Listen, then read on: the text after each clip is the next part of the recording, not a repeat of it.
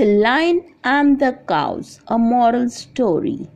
Once upon a time, there lived four cows in the forest. Every day they used to graze together in a particular spot. They were all friends. One day a lion saw the cows grazing together. The lion wanted to eat them, so he went to catch them. When the cows saw the lion, all of them fought with him. The lion had to run away. A few days passed, and the cow quarreled between themselves and started grazing separately.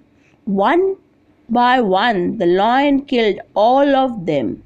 Moral of the story is unity is strength.